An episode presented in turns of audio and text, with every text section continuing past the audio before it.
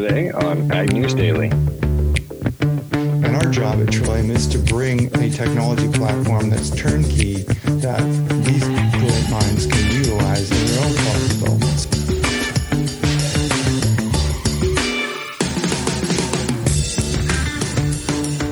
Listeners, March 21st, 2023, looking at a Tuesday edition of the Ag News Daily Podcast. Delaney and Tanner hanging out again today, right? Right. you, uh, if we were actually hanging out, you would probably be a lot happier, a lot more Oh. energy. Yes, you're so right. Just the ray of sunshine that I am. hmm Yes, that's true. How could I forget what a ray of sunshine you are? Oh boy, I know I feel like a broken record this week, but those who could use a ray of sunshine are our friends in North Dakota and Minnesota. Holy smokes, does it seem like those winter weather warnings are just smoke or just staying uh, stagnant over them right now? They're looking at some areas of heavy snow accumulations of up to seven inches. Snowfall rates of more than an inch in a two hour period are forecasted for this area. Of course, our friends in uh, northern central Nebraska still have their winter weather advisory in place. They'll see mixed precipitation, maybe an inch of snow and a light glaze of ice. So, continuing to put a delay or at least a dampening on everybody's spring feelings up here in the north. We had a pretty nice day here yesterday. That's right, because it's the first day of spring. Yesterday was the first day of spring, and uh, where's that today? Uh, I- yeah. Well, today I It's don't think it's close. be quite as nice, but Nope. It uh, is definitely going to continue to tease us here for a little while. Looks like we have in our forecast a little bit of cooler and rainy weather coming, uh, but hopefully things shape up soon. well, yesterday was also the first day of a visit going on between President Xi and President Putin. President Xi made his way to Moscow for a three day visit, which is adding a little tension to geopolitical global relations. This trip showcases Xi's personal support for President Putin, who I didn't realize this, Tanner, but is now subject to an arrest warrant if he visits any of the 123 member countries of the International Criminal Court. So he has to stay put, which is why Xi is coming to him. And um, President Putin called him his dear friend, and Xi was on the Kremlin on was at the Kremlin on Monday, and is his first trip since he obtained his third term as China's leader. And they talked about peacekeeping efforts. They also talked about ammunition efforts and uh, war efforts. And it sounds like here the Chinese government is allegedly, we'll say allegedly, allegedly uh, sharing ammunition and forces with Russia so that they don't lose the war. Uh, Jinping can't afford to lose the war because a Ukrainian win would be a win for NATO. And a lot of the allies who have been rearming and coordinating more closely to guard against aggressive autocracies like China. So that would not be a good look for China if Ukraine did win, I guess, this war that is going on. But um, yeah, lots to unpack there. Yeah, it doesn't seem like there was really any uh, crucial information that came out of those visits yesterday. Uh, everything that was pretty much expected is what's being discussed, and uh, those two countries are looking to continue to stay aligned with each other.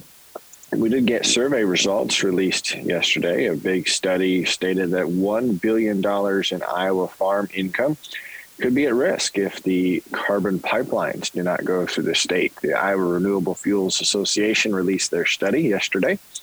They said if they don't participate in the carbon capture pipeline, farmers could lose over $1 billion just within the state of Iowa alone.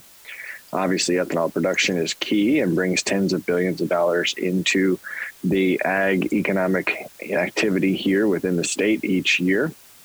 And the study provided a continued support for that. The study was done and conducted by Decision Innovation Solutions. They stated the economic activity would be lost if Iowa ethanol's if Iowa's ethanol plants are not able to be competitive with ethanol plants in other states that are hooked up to carbon pipelines. And that study states that uh, if we do not participate, we, as in the state of Iowa, will be left behind. 75% of the ethanol production could disappear due to competitive natures. Of course, we're looking at the 45Z tax credit and the Inflation Reduction Act that uh, is going to help boost this project along. Continues to go on to discuss, Delaney, if the CCS pipelines and ethanol production migrates to other states, corn leaving Iowa without an added value would jump from 6% to 44%. So nearly 95% of the corn that was within the state is considered value added before it leaves Iowa's borders. We'll continue to keep an eye on this. Certainly, the uh, Iowa Renewable Fuel Association is working very diligently to continue to see these pipelines pass as hearings have just begun getting scheduled. Yes, and another report we failed to report on last earlier this week. Well, I guess we're only on Tuesday, but last week we had the uh, U.S. cattle on feed report, Tanner, and the numbers were a little shocking because we saw U.S. cattle on feed down sharply in March 23 compared to March of 22. During the cattle on feed report, the numbers show drops in pretty much all areas. Cattle on cattle and calves on feed for slaughter in the US market were down about 4% March 1st of 23 compared to March 1 of 22, with feedlots for capacity of 1000 head or more just at 11.6 million head. Placements in feedlots during February totaled about 1.73 million head, which is 7% below 2022 and lastly, marketings of fed cattle during February totaled 1.74 million head, down 5% below 2022. So supplies getting tighter, and that should be fairly supportive for prices. Yeah, I think that was something that Jeff talked a little bit about yesterday's market conversation is uh, if we don't start to see the markets respond to that report, uh, we have bigger issues to be concerned about. But the U.S. Department of Agriculture is tackling a large issue. They've announced that it's taking steps to improve children's health through nutrition in school meals. However, there are a group that currently manages school nutrition, and they are urging the, the USDA to just leave it alone. The USDA shared that they are proposing changes to the school meals and changing of dietary standards that will limit the added sugar in some high sugar products and reduce the weekly limit of sodium in these meals. They're also going to continue to push for more whole grain options proposed to students. Stacy Dean, the U.S. Department of Agriculture's Deputy Undersecretary for Food, is also looking through these programs as the Farm Bill begins its process in getting shaped states that uh, they are pleased with the current state of school meals, but believes there's always ways to improve those. They already uh, offer incredibly healthy meals and options for students, and they meet current dietary guidelines. But under federal law, we're supposed to continue to keep updating those guidelines to stay with the science that is available. So, Delaney, that's quite an interesting angle we know a substantial amount of the farm bill is tied to food programs. Uh, but this is the first time I heard school meals being discussed as a potential portion of an addition for funding sources coming out of the farm bill. I, yeah, I don't think I have heard that either, Tanner. So glad you are keeping an eye on that story. Absolutely. What else do you have? Well, a little bit of other Russian news, which I should have reported on earlier when we were talking about the uh, trip to Russia this week. But Russia may require foreign seed producers to create joint ventures with local scientific firms in order to continue working in the country, according to one of their state newspapers on Tuesday. According to the report, foreign seed makers, which are a majority of them, it sounds like, would be forbidden from operating in Russia unless they enter a joint venture where their stake may not exceed 49%. Reuters has not been able to independently verify this report, which cited two sources and a representative from their agricultural ministry. But if the rule does come into effect, it would start September 1st. And since uh, like I said, their majority of their seeds are from foreign seed companies. That could be an interesting ride for the Russian farmer, which we don't often talk a lot about. That's true. We really haven't featured them much over the last 12 months. The last piece I have today is a potential new conservation payment for those looking to reduce environmental impact. RIPE is a proposal looking to reward farmers for their environmental stewardship. Payments of at least $100 an acre while producing a crop or $100 per animal unit for livestock could be the incentive that increases buy in for farmers. RIPE is an acronym for Rural Investment to Protect Our Environment and has been building over the last four years and amassing an impressive group of supporters from producers of all kinds and from both sides of the aisle. They also are working to ultimately see their policy implemented into the Farm Bill.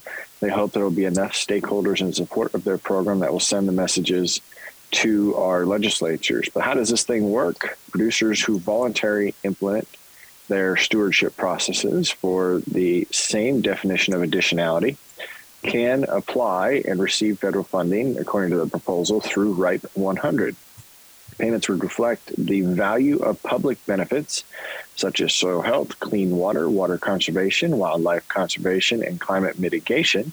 And RIPE approved practices must exceed a more than $100 value per acre or per animal to the general public. So it's not a cost of that to the producer, it's a result that provides a benefit to the public with a formula that will help them do this. This is currently being led by Trey Cook, the coalition's director for RIPE. Has a significant amount of experience, but they're looking at again working with the Biden administration and getting this put into the new farm bill. They are looking for uh, mirroring the same example of the USDA's Partnership for Climate Smart Commodities grant, which awarded $3.1 billion. That's the grant that RIPE was awarded in September of 22 to begin putting their demonstration together right now. Uh, right now, for this demonstration, Delaney, the only states that RIPE is available in is Virginia, Arkansas, Minnesota, and North Dakota. Virginia Polytechnic Institute and State University is the lead partner and will continue to be the source for the research. But it'll be interesting to see if they also sneak into the Farm Bill. Sounds like a lot of different avenues trying to grab their piece of that bill.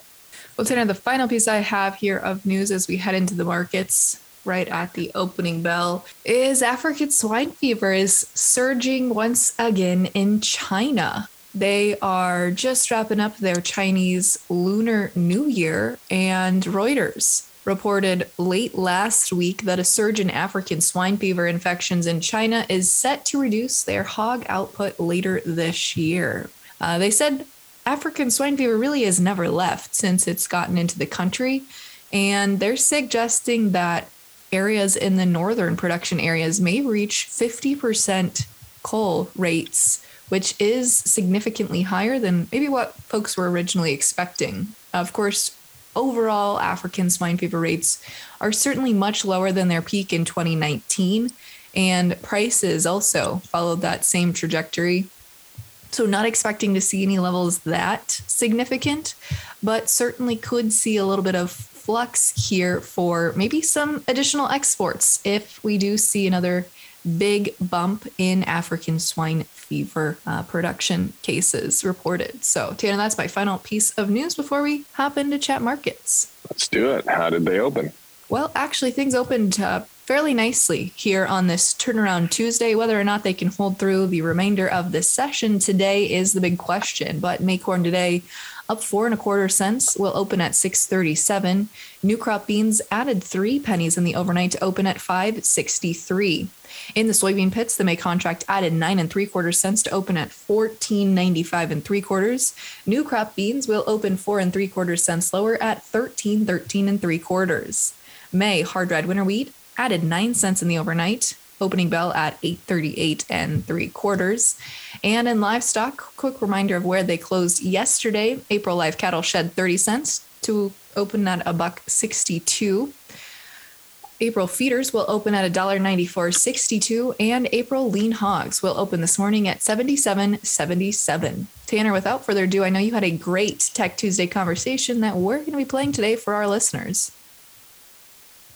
What do you search when you're in the market to buy farm equipment? For 45 years, Fastline Marketing Group has served the farming community with quality farm equipment listings for tractors, combines, hay and forage equipment, lawn and garden equipment, and more. Check out fastline.com for availability on all your favorite makes and models of equipment. And if you're an equipment dealer, put Fastline's industry leading social media following and marketing expertise to work for you. Fastline Marketing Group is the farmer resource and marketing partner of choice in the agriculture industry.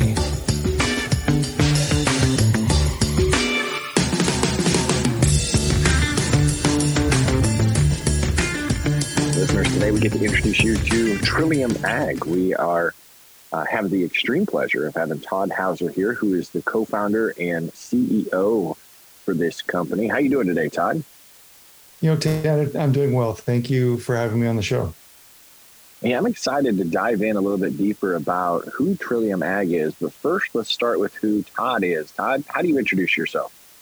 Well, you know, my name is Todd Hauser. I'm the CEO and founder of Trillium Ag, and for 20 years I've been in um, the biotech space, developing recombinant protein and RNA technologies uh, for different fields. And um, the last five years, been focused on Trillium in the ag space to bring the best of breed technologies into agriculture, so that growers can can get better tools to protect their crops and increase their yields.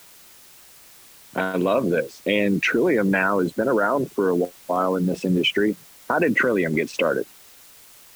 So Trillium is a um, is born from this idea. We have the technology that produces uh, very effective and specific RNAi effects, and we noticed that the industry of agriculture was facing a general problem in using this modality, and so we knew we could solve the problem, and we decided to form a company to do so. Now we spent the last five years perfecting the technology for the very diverse uses in agriculture. And it turns out to be a lot more complicated than one would expect. But um, Trillium has been uh, meeting this mission to provide a platform technology that, that many uh, growers can utilize to protect their crops, but also importantly, that we can develop a technology platform that supports small companies and multinationals' interests in crop protection. So you said RNAi. What does that stand for? So that really refers to a natural process that um, organisms have to defend against viruses. And it's called RNA interference. And it's a very useful modality. It won the Nobel upon its discovery. It was discovered in 1999. It just won the Nobel in 2006.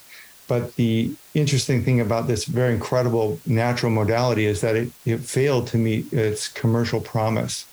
And this process of RNA interference allows a um, a product to have a modality that interacts naturally with the host to influence its temporary fitness.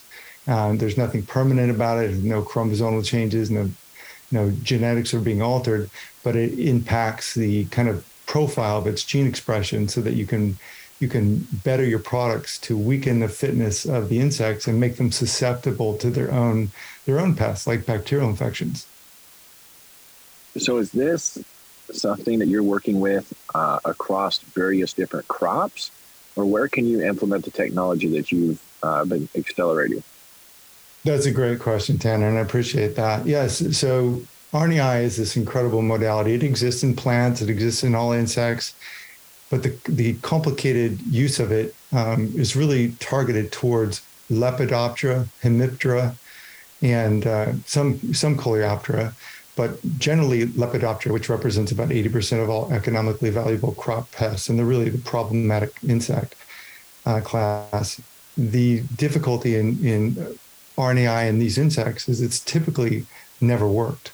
And we have found ways to make this modality work, to bring this exciting modality to uh, growers wanting to protect their crops from, from Lepidoptera and Hemiptera, which have, as you know, uh, just uh, been under pressure with the reduction of uh, synthetic chemistries and heavier reliance on biologicals, but these biologicals are semi ineffective. And so we found a way to make this work against these big classes to solve these big problems. Yeah, and that's something that a lot of our listeners write in about. Of course, uh, it can be tied to climate change. You know, we seem to see something different every season that we plant our crops, but it always seems like the issue is still tied back to a, a typical or a familiar pressure. So, is this something that is being widely adopted and used currently in agriculture, or are we just getting to the, the tip of the iceberg?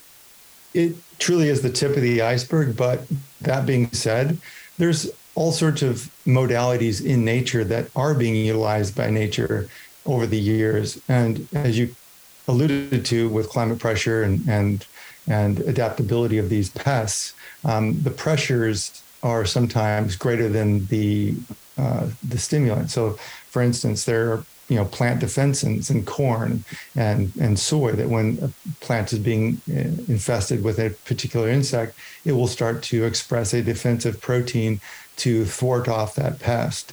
Well, over you know evolution, these insects have become used to it. But those are modalities that we utilize. Now, the difference with us is we actually combine several modalities where we might have enzymatic features that we took from fungi and we use different plant defensins and we combine them into a single RNA encapsulated product um, or protein encapsulated RNA product that offers offers multiple modes of action so that the, the insect cannot uh, get around the treatment or you can't uh, evade the treatment and acquired resistance is, is uh, thwarted and, and there's higher durability with the product. And that durability is key because, you know, we're, we're seeing a lot of resistance to, like you said, the current practices, the synthetics that we are we are using. But prior to uh, hitting record today, you kind of talked about just where Trillium sits kind of in the life cycle or the supply chain for ag. Can you explain to our listeners where you guys are placed? Right. Well, you know, obviously there's a lot of brilliant minds in crop protection, you, you know, Corteva and Bayer and BASF and Syngenta and um, all sorts of other small companies working on biologicals. And it's these these innovators, these product developers, these deregulators that fit into a big ecosystem, and we're within that ecosystem. We're farther up the the, the uh, food chain, and our job at Trillium is to bring a technology platform that's turnkey that these brilliant minds can utilize in their own product development. So you might not see Trillium products directly on the market in the short term, but what you might see is our product inside of another product kind of like an Intel inside. Think of it as a Trillium inside or Agrozone inside, where technology is utilized, um, but it's their product.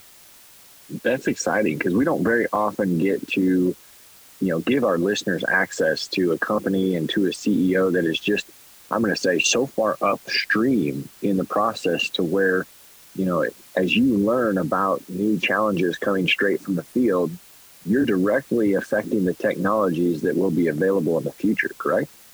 Correct. And, you know, to us as scientists and, and uh, innovators, we invite this connection with growers. We have some connections now. We have people involved in the company that are growers.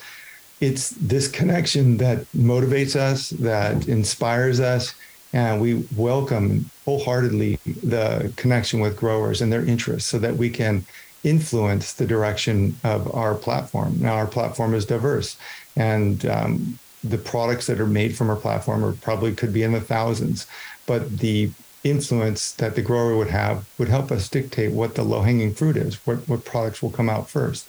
Now, we have some exciting flagship product developments for fall armyworm or stink bug, but there's a lot of pests out there and there's a lot of growers with specific interests, and we want to have that ear to the ground so that we can respond and that that's where I'm headed with my next question is what needs you guys are addressing currently? What where's the biggest area of influence that you guys feel needs to be addressed? Well, you know, the losses in crop in crop the crop losses are vast. I mean, you've got almost forty percent of crop loss sometimes to pests, and it equates to about 220 billion annually. Uh, 70 of that is in, directly insect related. So as we break down our opportunities and the problems and addressing the big priorities, for us, Lepidoptera leaps out as a major challenge. uh, not just because of the kind of industry workhorse, the cryotoxin complex is losing efficacy, but also deregulation or regulatory pressures that are reducing the reliance on synthetic chemistries to sort of clean up where the biologicals would, would uh, leave off.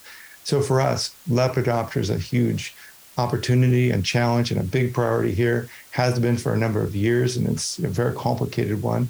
Um, also, uh, Hemiptera has, has uh, been growing. So that's been those are both issues, but across both across all across all insect classes, really acquired resistance in general is something we address, and we do that with uh, the multiple modes of action uh, combined into a single product, and the way we interact with the different life the different uh, gut tissues uh, during ingestion. Uh, or you know we don't rely on just one methodology we have multiple so that acquired resistance is is not uh, readily available to the insect and you know this is novel to us, and even the EPA they demand it. They demand a multiple modality product. Nobody wants resistance anymore. So to fit this modern crop protection mentality, um, we had to develop this technology in a way that was fitting for everybody's needs, and that's what we're so proud of. Is that this technology is so uh, can be so vastly applied uh, and fits with so many of these convergences in uh, sustainable bioagriculture even at the so regulatory to, level. Oh, that's great. So I had to take a second and Google Lepidoptera because I didn't uh, readily know. But for our listeners, that's the the butterfly, the moth, the skippers. That it's I didn't realize how big of a category that was. Google says it's over 180,000 different species. It is. It is. It, and that's a good point, Tanner. But you know, you can you take a, a, look at the grandfather of those insect that insect class, and it's the fall armyworm. Uh, now, when I started this this project at, at Trillium, uh, I think that was a twelve billion dollar problem. It's now a thirty-seven billion dollar problem, and I think it's wow. a national, declared national emergency on two continents. So this is a very invasive pest, and so we're going after it pretty strong, and and um, it's a big priority for us. So I assume the future for Trillium Ag is very bright. What are you most excited about coming down the pipeline? Well, you know, it's one thing to have technology that people can use um, and companies can adopt. It's exciting to have these modalities that we can offer. But um, I'm most excited about connecting the dots. And that means having a biological that is useful to farmers uh, around the world that is practical in the sense that it's stable, doesn't have cold chain dependencies, it can be stored in a barn for years. Now, these are very complicated problems to address when it comes to biologicals. And I'm very excited about some of the solutions we have that, that basically fulfill uh, the promise of biologicals in agriculture. So we'll be focused on, on that in the coming uh, months. And I'm looking forward to some of that product release this has been really cool. Like I said, our listeners and, and us as hosts don't get access to conversations like this very often. And I know we only got just the bare uh, minimum of information out of this. I appreciate it. But if our listeners want to learn more about what you guys have going on at Trillium Ag or the technology that you're working on, how do they keep up with you?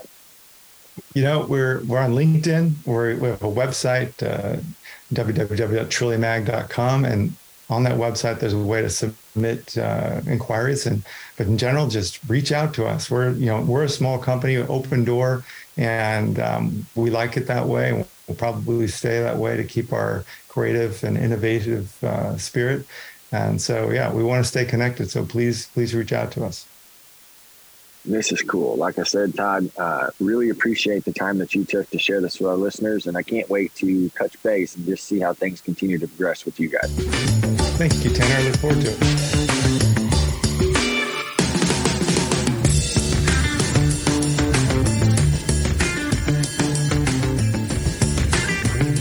Well, there you go, Delaney. That was a lot of fun. And listeners, don't be afraid to go back and listen to it again and get your Google out because it's a lot more valuable when you fully grasp what they were talking about. Just a tip of the iceberg, but certainly a fun Tech Tuesday interview. Absolutely. We're going to have more fun conversations coming up later this week, Tanner, aren't we? That's right. We will. So stick with us. But for today, what do you say? Should we let the listeners go? Let's let them go.